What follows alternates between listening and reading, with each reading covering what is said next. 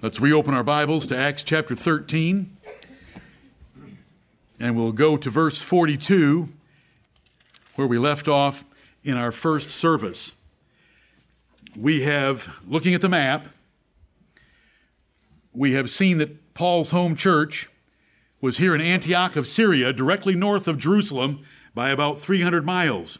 And it was a mixed church in that it just didn't have Israelite Jews, but it had Grecian Jews that were from other Greek countries and they were in that synagogue there, and they were converted. And there's a large church there now, and it has a number of ministers in it. God told those ministers to set aside Paul and Barnabas for a special ministry that he had for them, and so they sent them away to Seleucia, which was 16 miles away on the coast, and they took sailing here on this blue line down to Salamis, Cyprus. Barnabas was from Cyprus, Paul was from Tarsus here in Cilicia and they preach in the synagogues, plural, of the Jews in Salamis. Then they travel a 100 miles, the length of that island. They come to Paphos. The deputy there is converted by Paul's astonishing doctrine of how he dealt with Bar Jesus, the sorcerer there. And then they leave and they come north up to Perga. We're not told of any activities in Perga, though there could have been. Luke is giving us the condensed version.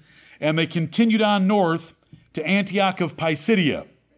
Pisidia is this area in here. The Romans and the locals had many different names for different territories, and they overlap at times, and it's just something you got to get used to when you read the Bible. Because we're going to find out that this area right here is called Lycaonia. But it's really Galatia. But it's Lycaonia because it's a local area. We have a Piedmont. Most people don't even know what the Piedmont is. We have the words upstate. And does, does upstate equal Piedmont? Really? Uh, you know, we've got these different terms, and so you want to remember that when you look at the Bible. And so all the terms aren't on here, or a map becomes very confusing. And I don't like those kind of maps. I didn't bring you a map like that. I brought you a map with only a few names when you read the book of Acts, you're going to read about Cilicia, you're going to read about Cappadocia, you're going to read about Pamphylia, you're going to read about Pisidia. Now I've lined it so many times that you can't see what we have there. But that's where this first trip took place, and it is a huge event in world history for the gospel to be going to Gentiles. Right. Paul is going to leave that little tiny area called Israel, go north to Antioch, go out into the Mediterranean Sea to an island, cross it to what is now Turkey, and this is his first trip. It's about 1,200 to 1,500 miles long from beginning to end and back to beginning without any of his side travels. 1,200 to 1,500 miles, maybe all of it by foot. But we thank the Lord for this event, and we thank the Lord that God gave us through Luke's pen the book of Acts. Luke was the beloved physician and a companion of the Apostle Paul, so he had firsthand knowledge of much of this that he wrote down for us. And Paul is now in the synagogue in Antioch of Pisidia.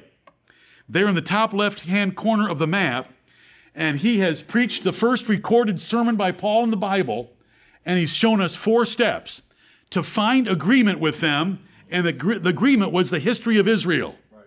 Then he introduced Jesus gently by historical facts of John the Baptist and witnesses about the Lord Jesus Christ, then he proved that he had risen from the dead by historical witnesses and by three scriptures. And then he exhorted them to faith.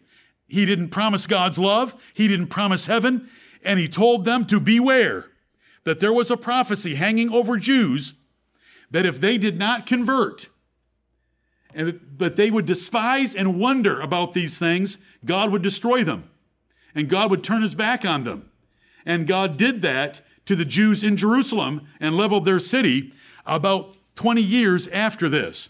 Approximately, this is occurring 45 to 50 AD, and we are able to back into that by a number of events that we're told about and some of the rulers that were given in the book of Acts that were Roman rulers, and we know the beginning and the end of their reigns.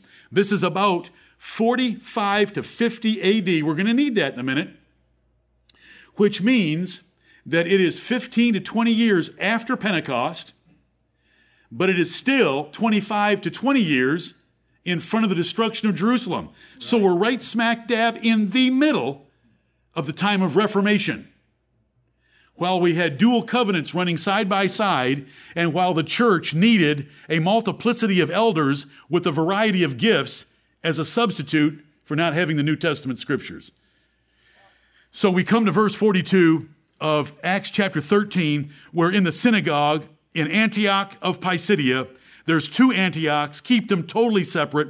I hope the map helps you. I thank every person that expressed appreciation at break time for the maps, that it does bring it together and open up the book of Acts, that you can see it in a simpler way as to where these events took place. And now we're looking at the content of the preaching in Acts 13. We ended at verse 41 with the warning Behold, ye despisers, and wonder and perish. For I work a work in your days, a work which ye shall in no wise believe, though a man declare it unto you. You couldn't have asked for truth to be delivered any better than Paul delivered it in Acts 13, verses 14 through 41. How could it have been better? He started with the common history of Israel that was consistent with their Old Testament. He then brought in Jesus and described John the Baptist's ministry and what the Jews in Jerusalem did by crucifying him without knowing the scriptures of the prophets. They had just read the scriptures of the prophets right here in Antioch. Paul is using great wisdom. You men just heard the scriptures of the prophets. Do you think you could have a better response than those in Jerusalem that crucified him, though they found no fault in him? Right. They put him in a sepulchre, but God raised him from the dead. And I have witnesses that God raised him from the dead and scriptures that prove God would raise him from the dead. Right. Now believe, because I'm telling you a word of salvation you've never heard before. Forget all the animal sacrifices. Forget Moses' law for justification. Believe on the Lord Jesus Christ. He came and died for your justification. Right. And so we have the gospel presented there in the middle of what is modern Turkey, southern Turkey. Turkey's a large nation and it's in Antioch of Pisidia. We come to verse 42. And we want to look at the response of the crowd to Paul's sermon. So I'll read the first two verses. And when the Jews were gone out of the synagogue, the Gentiles besought that these words might be preached to them the next Sabbath. Remember, there were Gentile proselytes there in the synagogue because Paul addressed them as ye that fear God, that were, that were intermingled in the pews along with the Jews, children of the stock of Abraham, and whosoever among you, real Israelites, that fear God, to you is the word of this salvation sent. Well, the Jews go home. And the Gentiles say, We want to hear more about this next Sunday, next Sabbath. It'll be next Saturday. But notice what the Lord is doing. The Lord is preparing an audience the Lord has prepared Paul, and he's bringing the two together. If you pray for the Lord to give you someone and you prepare, the Lord can have a person prepared for you. We want to share the truth. These people are going to publish it. I'm just trying to warn you before we get there, and you have to look at it and see it in the black and white print. But these people published it. They're, they're like the Gadarene. You know, the Gadarene wanted to go with Jesus. So here we are, we're going with Jesus. We come in here and we sit every Sunday all by ourselves, all few 200 of us, the whole fa- church family, right down to our children, and we think we've got it made because we're together. But Jesus told the Gadarene, Go home and tell thy family and friends what great things the Lord hath done for thee. And these people are going to publish it. Verse 43 Now, when the congregation was broken up, many of the Jews, and religious proselytes followed Paul and Barnabas, who, speaking to them, persuaded them to continue in the grace of God. Because just a decision for Jesus is not enough, it's continuing. And we learned that in John chapter 8, where Jesus taught that if ye continue in my word, then are ye my disciples indeed. Right. So true disciples have changed lives and obey the gospel in their lives. But look at these two verses. Verse 42 When the Jews left, the Gentiles begged the apostles to preach to them the next Sabbath. And both types of people, Jews and the religious proselytes, those are Gentiles that had converted to be like Jews, they followed Paul and Barnabas, and Paul and Barnabas got to press them to continue in what they heard and not to let it slip. We gave you scripture, hold on to those scriptures, and as they did at Berea, they went and searched the scriptures daily to see if these things were so. That's what noble people do. Right. And when you give someone something to think about, we're going to trust the Lord that they're going to be noble. Sometimes they're not. Sometimes they're going to want to stone you. Sometimes they'll never want to talk to you again because you're going to try to convert them again. But sometimes they're going to go home and think about what you said and check out the scriptures about what you said. And that's what we, we want to be there for them. Verses 44 and 45. The Jews have a problem, and that's envy. And we are across the Mediterranean from Israel, around a corner of the Mediterranean at least. And here's what happens. Verse 44 And the next Sabbath day came almost the whole city together to hear the word of God. Wonderful. Almost the whole city comes to hear Paul and Barnabas preach on the Sabbath day in a Jewish synagogue. But when the Jews saw the multitudes, they were filled with envy and spake against those things which were spoken by Paul, contradicting and blaspheming. And you're going to run into that kind. They may show initial interest, and then they may hate you for it. This was because of envy. The Jews were so proud of their little synagogues that in these foreign nations, they would have Gentiles convert. You want to hear the biggest part of the conversion? Any of you know? It's outpatient. Now do you know? It's minor surgery. Now do you know? For these Jews to get Gentiles circumcised and to become like a Jew was a tremendous thing for them. And now these Gentiles, they want to hear Paul. They don't want to hear the law of Moses right now. They want to hear Paul. And so the whole city comes together, and the Jews are envious, as the Bible tells us in verse 45, they were, and they spake against the things that were spoken by Paul, contradicting and blaspheming. Now, here's the Apostle Paul at a crucial moment in his ministry. The Jews are putting up a real stink against the gospel of the New Testament of the Lord Jesus Christ. And he, by the inspiration of the Holy Spirit, makes an apostolic move to become our apostle. Verse 46 we want to read verses 46 through 48. Then Paul and Barnabas waxed bold and said, It was necessary that the word of God should first have been spoken to you. Jesus had said, I'll make you witnesses in Jerusalem and in Judea and in Samaria and into the uttermost part of the earth. And this is one of the uttermost parts of the earth from that perspective, being across the Mediterranean in what we would call Turkey, but it was in Pisidia, and it was the city of Antioch. It was necessary. We had to do it in the right order. But, oh boy, we never want a but about us. We do not want a but where God will withdraw his blessings from us and turn away. But, seeing ye put it from you, and judge yourselves unworthy of everlasting life, lo, we turn to the Gentiles. For so hath the Lord commanded us, saying, I have set thee to be a light of the Gentiles, that thou shouldest be for salvation unto the ends of the earth. And when the Gentiles heard this, they were glad and glorified the word of the Lord, and as many as were ordained to eternal life believed. Paul turns. If you read Paul's testimony, about his conversion is in the book of Acts three times. It's in Acts chapter 9, which we looked at very briefly this morning, and that's when it occurred on the road to Damascus. It's in Acts 22, where Paul gave testimony before the Jews, and it's in Acts 26, where Paul gave testimony before King Agrippa. He gives his testimony three times. In all three cases, it comes down to the Lord Jesus Christ telling Paul, I am sending you to the Gentiles. Amen. And when he gave this testimony in Acts 22, he did it in the Hebrew tongue. And the Jews are just shouting amen as Paul says things they could agree with.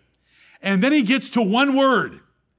One word was a curse word to the Jews, and they wanted to kill him for saying one word. And it's what you are. When he got to the one word Gentiles, they threw dirt in the air and created an uproar. They hated us. Thanks be to God for his grace through Jesus Christ our Lord. That the Apostle Paul would turn to us, though he was a Jew, and though he had continual sorrow, continual pain and great sorrow in his heart, a heavy burden in his heart for the Jews. Right. Brethren, my heart's desire and prayer to God for Israel is that they might be saved. But this is the authority of apostle, and this is how the gospel is preached. You don't like it? You've just judged yourselves unworthy of everlasting life. We'll turn to these people over here because they want to hear it. And they're about to shake the dust off their feet. We're going to get to that in a few verses. They're going to follow the Lord Jesus Christ and shake the dust off their feet. How do you hear the gospel? Are you contradicting in your mind, in your heart? Are you blaspheming? Are you opposing? Are you fighting? Or do you embrace it? As far as it goes, as far as what comes out of a pulpit that is in agreement with Scripture, are you embracing it? That's what the Lord is looking for those kind of hearers. And this is a great moment right here in verses 46 through 48, somewhere between 45 and 50 AD, somewhere between 15 and 20 years after the day of Pentecost and the Lord Jesus Christ had ascended up to heaven, we have this event and the gospel is coming to us. It's right there in Antioch in Pisidia. They're blaspheming and opposing Paul, and the authority they have, they waxed bold the two men boldly looked at those Jews and said, You've judged yourselves unworthy of everlasting life. If you think that there's a single one of you that can get to heaven by animal sacrifices, you are totally wrong. We just told you about the, old, the one and only Savior, and that's the Lord Jesus Christ. And let me share something further with you. This Lord Jesus Christ that has sent us on this mission to preach to you told us that he made us to be a light of the Gentiles. And while you think the Gentiles are in utter darkness, we're going to show them the light that the Old Testament spoke of over and over and over again. Arise, shine, for thy light has come, and the glory of God will come upon the Gentiles. And Paul lays this on them. I ask you again, could Joel do it? Because Joel isn't even close to the Apostle Paul. We want to think like this. We want to be like this, as gentle as we possibly can be. Paul was as gentle as a nurse. 1 Thessalonians chapter 2, he was like a nurse. But if you wanted to push him and blaspheme God and oppose him and contradict the scriptures that he had just given, he would turn away in boldness. And he did, and Barnabas was right with him. It's a glorious transition that we have right here. The Lord has commanded us in verse 47 to be a light of the Gentiles because preaching the gospel brings life and immortality to light. To light. I've made thee to be a light of the Gentiles. The Gentiles didn't know how to be saved, they didn't know they needed to be saved. But the apostle's going to give them everything they need to believe on the Lord Jesus Christ. And I and he has given us to be for salvation unto the ends of the earth and this is obviously practical salvation by conversion of believing the truth, which is subsequent and dependent on what is in verse 48, because we don't read verses by themselves. In 48, it says, those that believed had been ordained to eternal life. So, what role did Paul have? But to show them the light of their salvation and to explain how God saved them from the judgment of this race and the judgment of their sins by the interposition of the Lord Jesus Christ by a penal substitutionary atonement for them. And the Jews got to hear that. And when the Gentiles heard it, verse 48 says they were glad and glorified the word of the Lord. We just sang joy unspeakable and full of glory. Jesus Christ is called the unspeakable gift.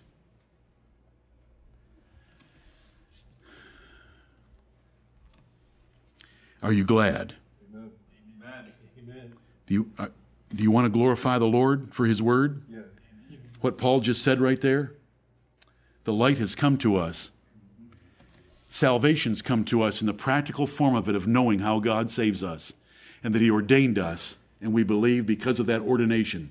And by our believing, we know that we have a Savior. We know that we can die. We can mock death, like Zach spoke to us earlier today about mocking death and mocking the grave because we have a Savior. And, and this transition right here is for us to hear the gospel. This is the apostle of the Gentiles.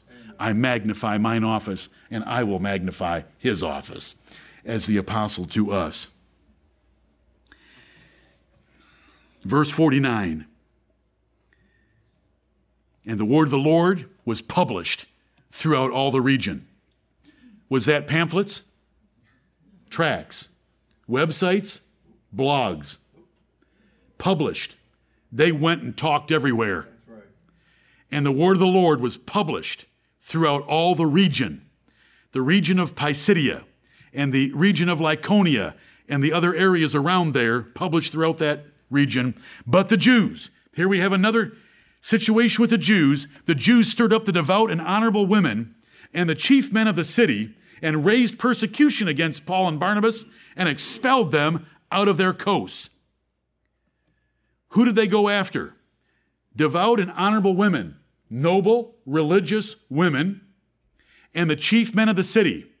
Get those who are politically correct, get those who are highly esteemed of other people to say something against Christianity. That's what they did. The tactic is not new. The tactic is there, you're going to run into it. The tactic is not old.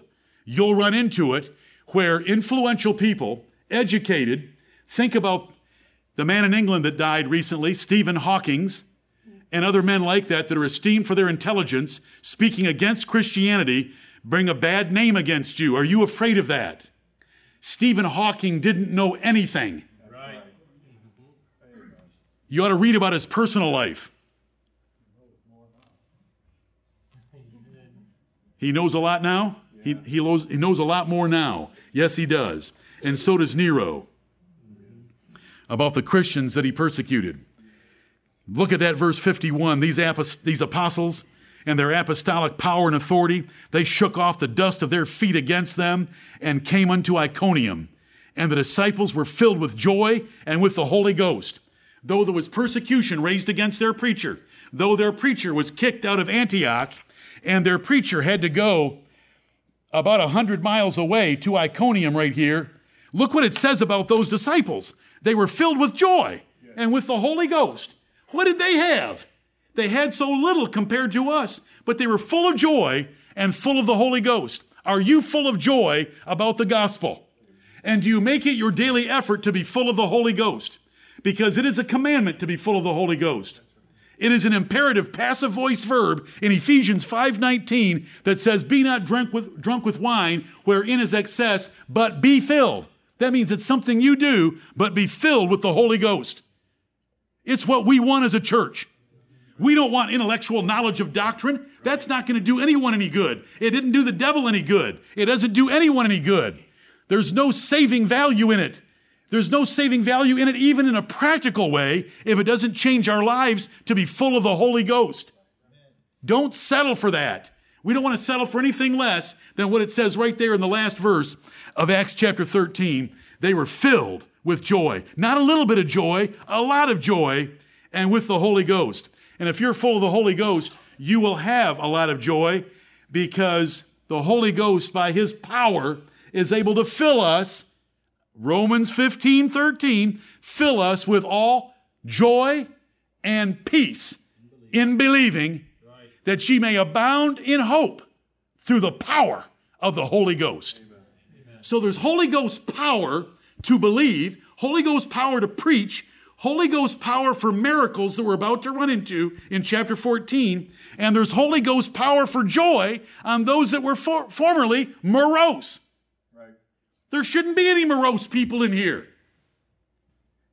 If you think being morose makes you dearer to God, I'll give you some churches after this service that you can go to where there's no joy. That is not the religion of Jesus Christ. Right. The religion of Jesus Christ is full of joy. Just read it. Look at the effect. What did it say in 48?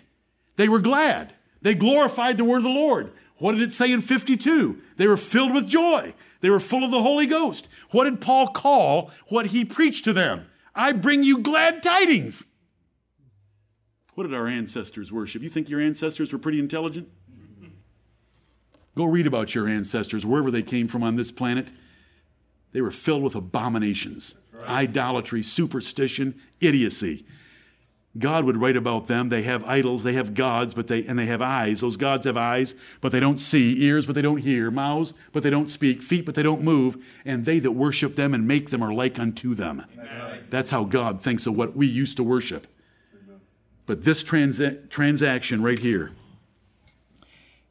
let me just circle this a little bit more.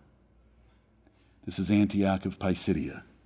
Right there, we get Acts 13, 46 through 48. Thank you, blessed God, for sending a preacher without fear who boldly told the Jews they had judged themselves unworthy of everlasting life and that you had called him to go to Gentiles.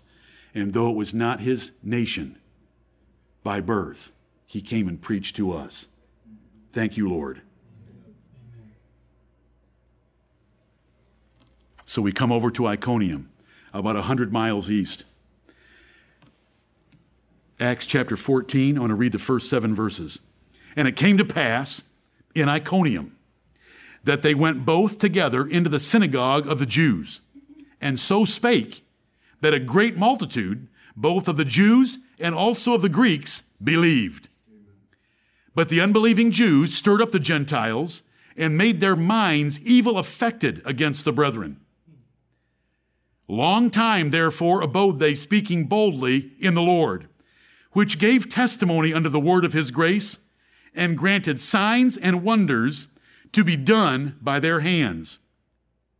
But the multitude of the city was divided, and part held with the Jews, and part with the apostles. And when there was an assault made, both of the Gentiles and also of the Jews, with their rulers, to use them despitefully and to stone them, they were ware of it and fled unto Lystra and Derbe, cities of Lycaonia, and unto the region that lieth round about. And there they preached the gospel. You want to persecute us in one city? we'll go to the next city. So they run into a persecution in Iconium, and they first go down to Lystra, and then they come over to Derbe. But we've got some events to cover that take place in Lystra. But let's first talk about Iconium and what it tells us here in these verses.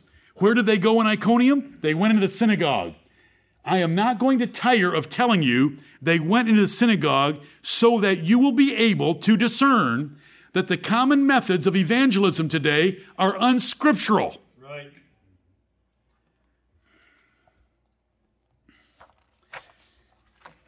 Unbelieving Jews stirred up the Gentiles against the apostles and against the new believers. The gospel is offensive.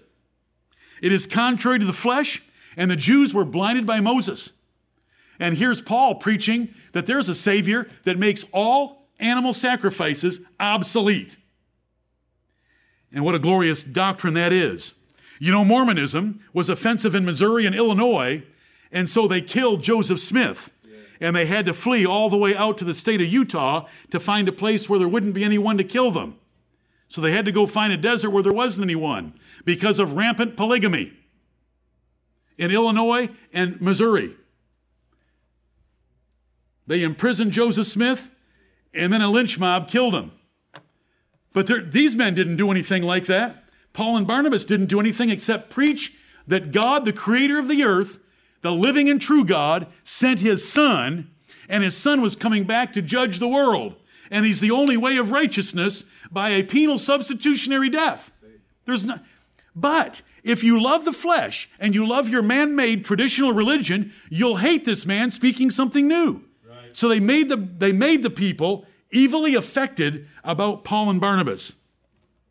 Catholicism has been offensive for its confessional and for its sale of indulgences, which caused an uproar in Europe in the 16th and 17th centuries. But the cross is offensive because it exceeds rational explanation.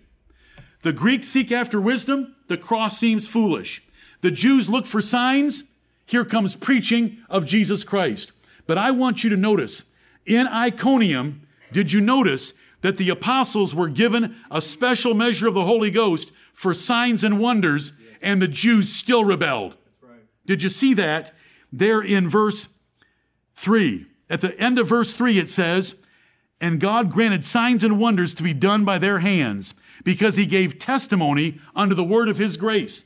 They were preaching the grace of God, that the only way to be saved is not animal sacrifices or the works of Moses' law, but by God's grace. And God gave them an ability to confirm that gospel, to testify of it by signs and wonders.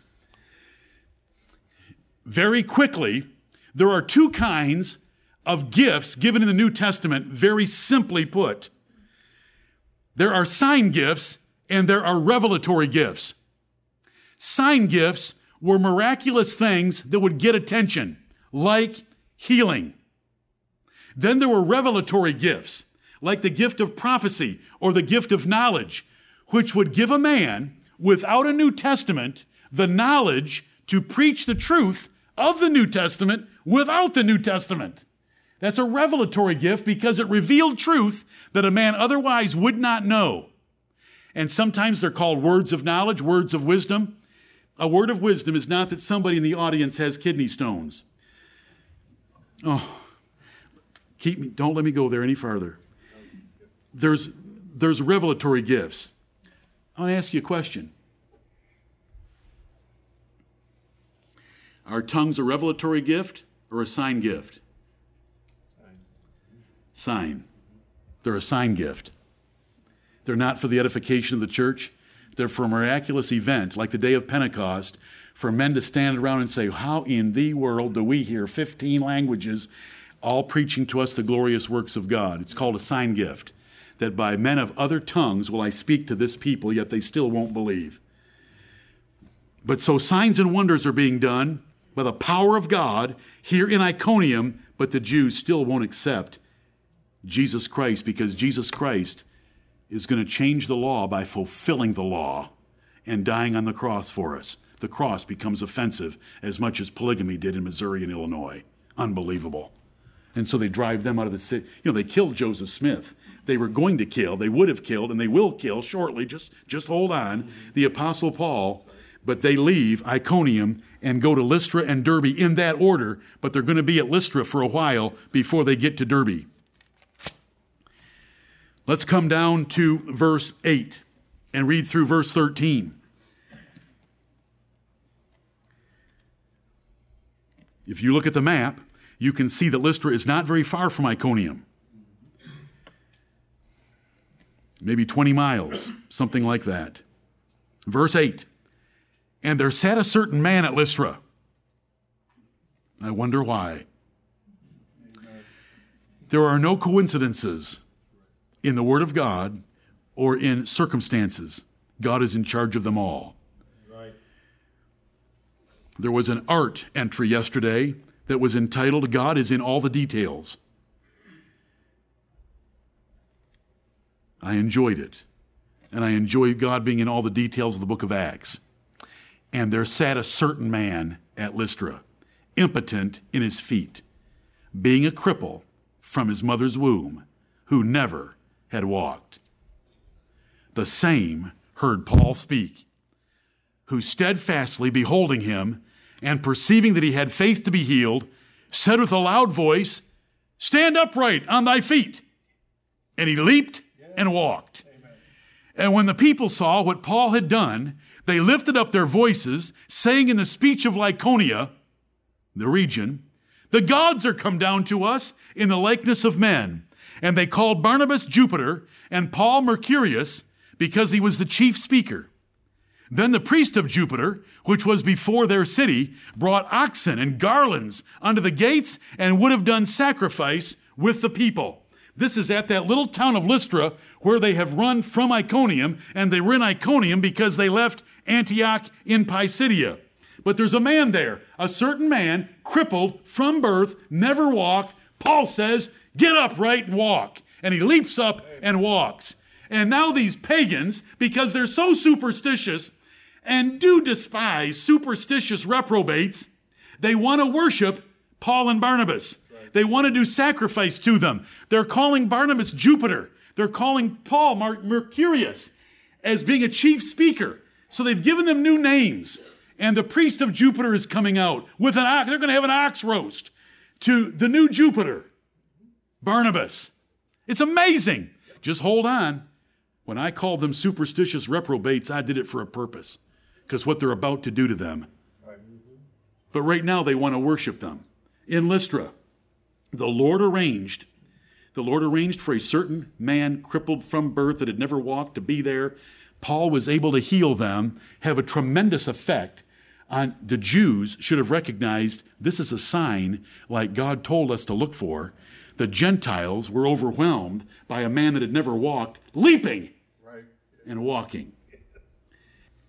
In the speech of Lycaonia, you know, the Bible doesn't tell us as we move through these different territories in Asia, then these territories in Greece, about the different languages that were spoken in different places. But Paul could speak anywhere he went right. with no problem. So just ignores it. Even though it's the speech of Lycaonia, and they had their own little dialect there, or whatever was spoken in that part of the world, because the Tower of Babel had seriously confounded things on earth. But the Apostle Paul was able to speak to them and to address this man and heal him. Now, the apostles, in verses, in verses 14, 15 through 18, they run in and stop this man worship that's being held by these superstitious citizens of Lystra. Verse 14, which, when the apostles, Barnabas and Paul, heard of, when they heard that they had renamed them and were about to do sacrifice to them, when they heard it, they rent their clothes and ran in among the people, crying out and saying, Sirs, why do ye these things? We also are men of like passions with you and preach unto you that ye should turn from these vanities unto the living God, which made heaven and earth and the sea and all things that are therein, who in times past suffered all nations to walk in their own ways. Nevertheless, he left not himself without witness, in that he did good and gave us rain from heaven and fruitful seasons, filling our hearts with food and gladness. And with these sayings, scarce restrained they the people that they had not done sacrifice unto them. The crowd at Lystra wanted to do sacrifice to Barnabas and Paul, but Barnabas and Paul presented creation and providence as being something above them, just like in Acts chapter 17, that they were not capable of being a God, and that they were men of like passions with these superstitious reprobates. They were fleshly men. They put they basically were saying, We put our pants on the same way you do every morning. Why are you thinking that we're gods?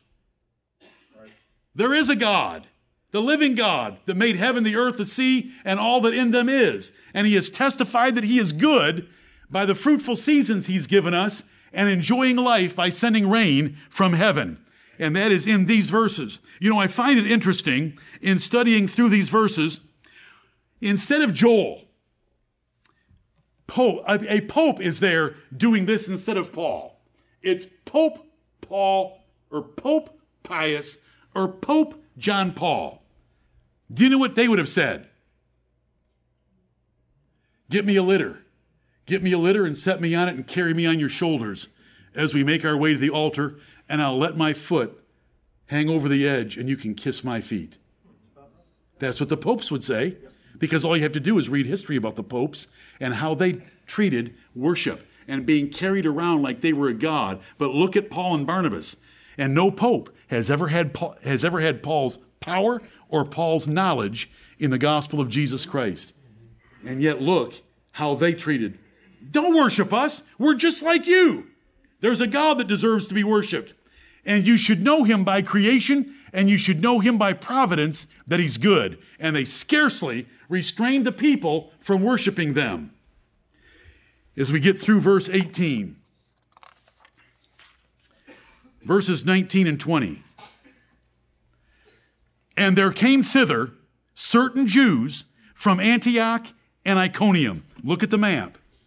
We are in Lystra, right here. We're in Lystra.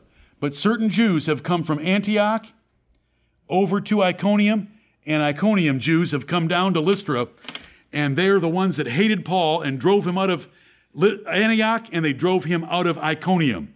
And so we're reading about that right now in verse 19. There came thither certain Jews from Antioch and Iconium who persuaded the people of Lystra and having stoned Paul. Now, wait a minute. Do you mean in one verse we went from them trying to worship Paul to them stoning Paul? That's why I said superstitious reprobates. Don't listen to what anybody says. They can say something nice to you one minute, and when Jesus Christ is involved, they can try to kill you the next. Right. Just like right here. Unbelievable. They had done a miracle so astounding to them that they wanted to do worship. The miracle didn't end. The man is still leaping and still standing, but other Jews came and told them, These men are preaching against the law of Moses. These men are preaching against the temple in Jerusalem. These men are preaching another king. I'm quoting from different places in Acts. Another king named Jesus. And in one, they transition in a verse to stoning the Apostle Paul to death in verse 19 and drew him out of the city, supposing he had been dead. Howbeit, as the disciples stood round about him, why aren't they giving him CPR? Because they were they supposed just like the men of Lystra that he was dead. They were just standing there looking at him. What are we going to do now? This is the Apostle Paul. Why didn't they give him CPR? Why didn't they check his pulse? Why didn't they raise him up? Why didn't they give him something to drink? No mouth to mouth resuscitation, something. But they're just standing there looking at him because he certainly appeared to be dead. As they stood around him, he rose up. You know, the details were not given here, but we sure would like to know them. Some say that while he was dead here is when he went to heaven in 2 Corinthians 12, 1 through 10.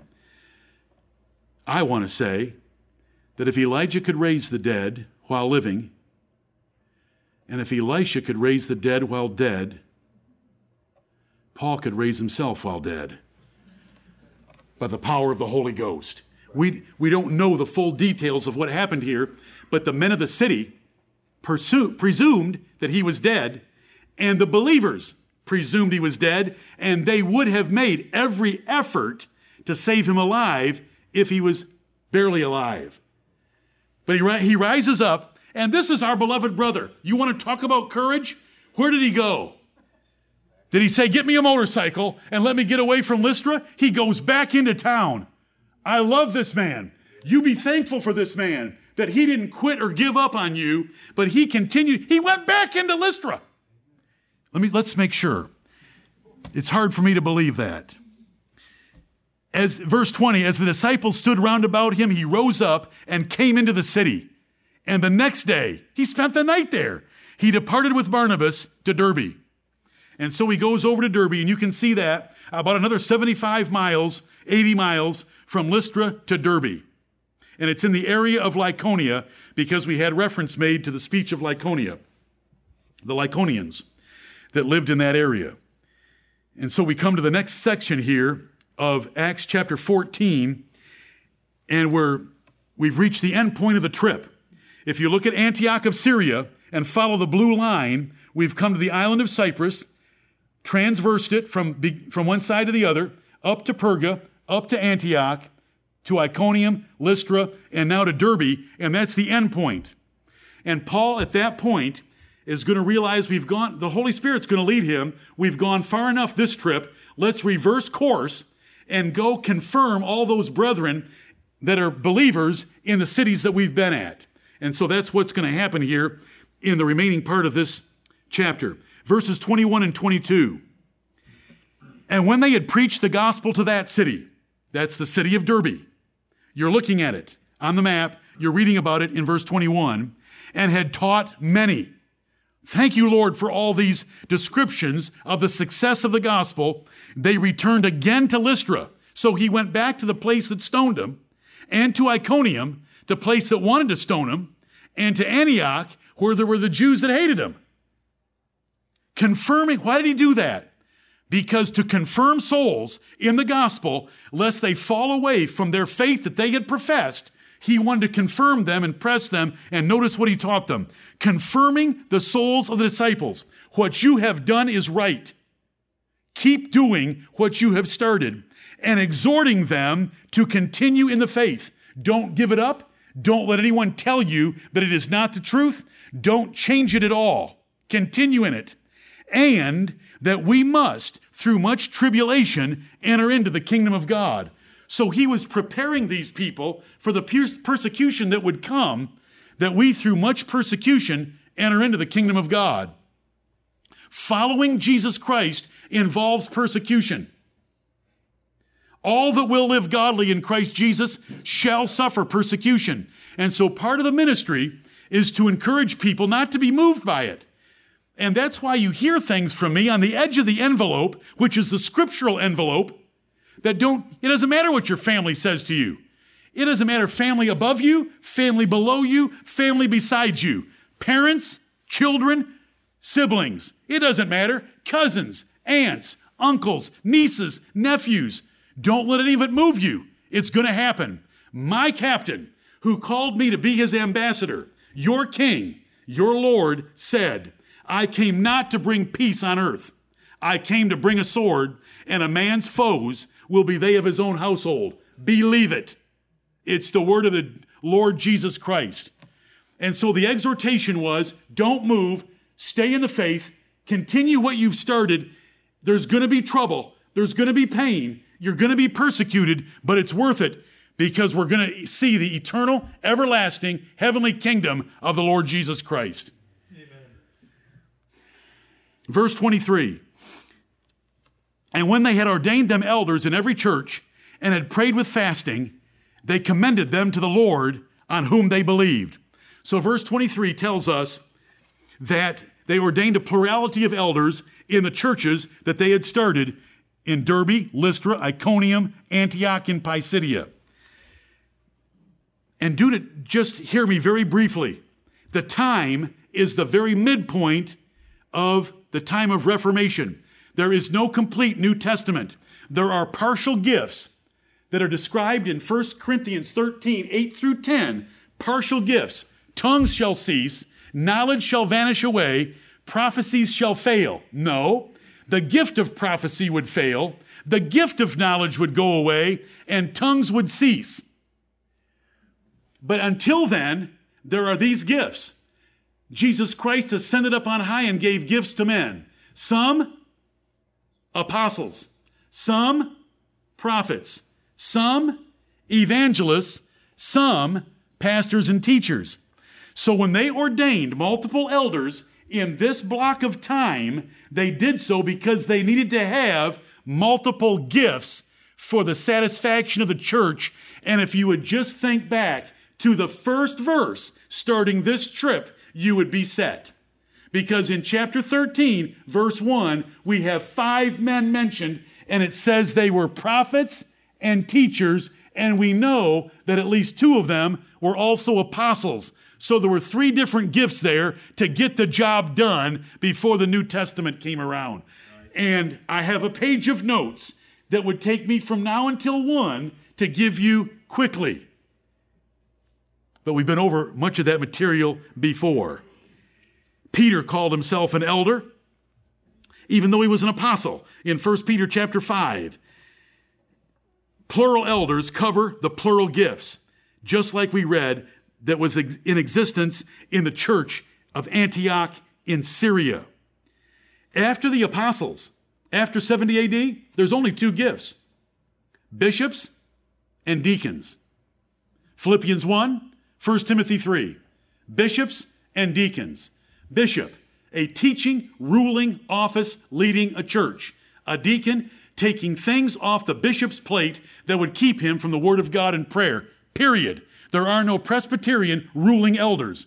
There has never been such an office in the New Testament. That is an invention of men. Right. Presbyterian ruling elders, Reformed Baptist ruling elders, have full time professions and careers outside the church and just have a token role in the church. It is an unscriptural position. There's only two offices bishop and deacon. You're either a bishop or you're a deacon or you don't have any office. But if you're a bishop, you're not just a ruling elder with a full time profession or career in the world because a bishop is supposed to be apt to teach and give himself wholly to the ministry, which is reading, exhortation, and doctrine, and studying to show himself approved unto God. This idea of these men that may be successful in the world having this position like a board of directors in a church, there's nothing in the Bible about it. Nothing at all. You want to ask me about a plurality of elders? I just explained it to you. Even then, in a church as large as the church at Jerusalem, 20,000, 40,000 members, many, many, many elders, because Paul in chapter 15 is going to go to Jerusalem where there were the apostles and the elders and bring all these gifts together. It still came down to one pastor, and it was James. James gave the decree that was to be carried to Gentile churches that they don't have to keep the law of Moses, the ceremonial law that the Jews were, except in four matters that that assembly of apostles and elders thought appropriate for them. There's so much more that could be said. I hope that you remember at a time like this where I'm just racing over a particular verse of Scripture Paul put Titus in the island of Crete all by himself, and that's all Titus needed to set all things in order that were wanting for the churches of Jesus Christ. He didn't need ruling elders, he didn't need any presbytery. He was there by himself. Paul put him there. Paul told him what to do. He could ordain, he could do everything necessary for the churches that were in the island of Crete. When you get to the book of Revelation, you read chapters 2 and 3, Jesus Christ addressed the angel of each of those seven churches. And we understand that to be a pastor that was responsible for those churches and was going to be in trouble with Jesus Christ if he did not get the thing remedied in that particular church.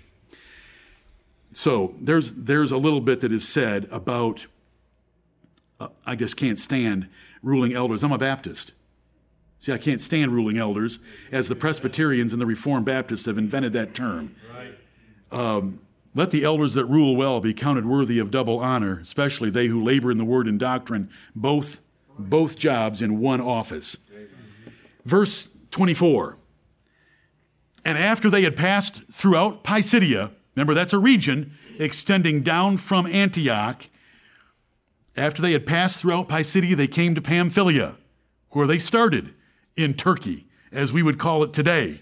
And when they had preached the word in Perga, they went down into Attalia. And now you can see Attalia, so they hit a different port in order to make their trip back to Antioch of Syria.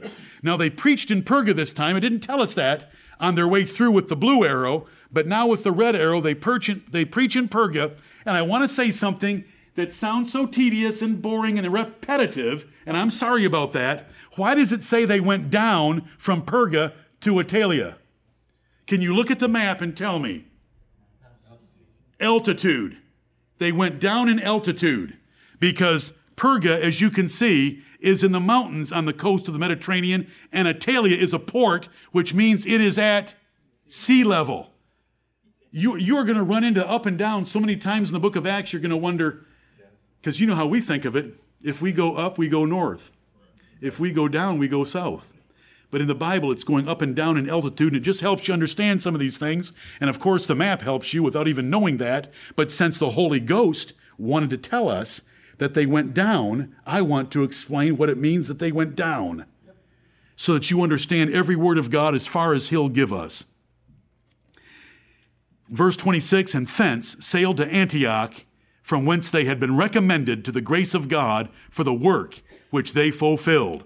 So back to Antioch of Syria by that red line and the red arrow where they had been recommended to the grace of God, where the other elders laid hands on them, prayed and fasted, and sent them out, recommending them to the grace of God. And they went and fulfilled the ministry that they'd been given. Verse 27 And when they were come, that is, they had got to Antioch and had gathered the church together, they rehearsed all that God had done with them and how he had opened the door of faith unto the Gentiles. And there they abode long time with the disciples. They go home to their home church. They get an assembly together. They get their PowerPoint slides together. Just checking on you. And they rehearsed this map. And they explained, we went here, we went there. Many were converted. Oh, you should see the brethren that were in Antioch. When they heard that the gospel was being sent to the Gentiles, they were glad and glorified the word of the Lord. Can you hear the shouting in Antioch of Syria? Oh, it was wonderful. And they rehearsed this whole trip just like I have tried to rehearse it with you, and they glorified God. And they said this, or they saw this, and they realized it that God had opened the door of faith unto the Gentiles. Do you know what that means? That it had been closed. Mm-hmm. That it had been closed.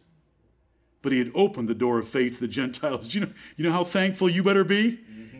We wouldn't, we wouldn't give Jesus of Nazareth a second of our time if it wasn't for the grace of God opening the door of faith to us. Right. Has He opened a door of faith to us? Wide open. Do we want Him to open it wider? Yes. Do we want Him to fill us with the Spirit to bear the fruit of faith? Yes. yes. We want to believe. Do we want to help Him to help our unbelief so that we'll believe even more? Yes, we do. And may the Lord bless us to follow in the gospel and to thank God for saving us Gentiles by his Son Jesus Christ, ordaining us to eternal life, and then bringing us the knowledge of it, just like we saw in this first preaching trip of the Apostle Paul. This is why we're together. You know, most of you are going to leave in just a few minutes, and I'm going to go through a church history. I'm going to go through a wonderful church history that is going to take 7.5 billion people and boil it down to a few that have the truth. And it's only by the grace of God. And anyone that ever hears us talk that way, they should know that we pray in this church for Him to show us whatever truth we don't see, that we will see, and that we'll obey it. And they should come and see that we call it four crossings of the Red Sea in the number of things God has shown us over almost 40 years of existence here in the upstate of Greenville the Lord opened the door of faith. He opened the door of faith and He's shown us many things. What else does He have to show us? Let's ask Him. Let's live obediently so that He'll show us some more things. He's able. Amen. May the Lord bless the preaching of His word. Amen.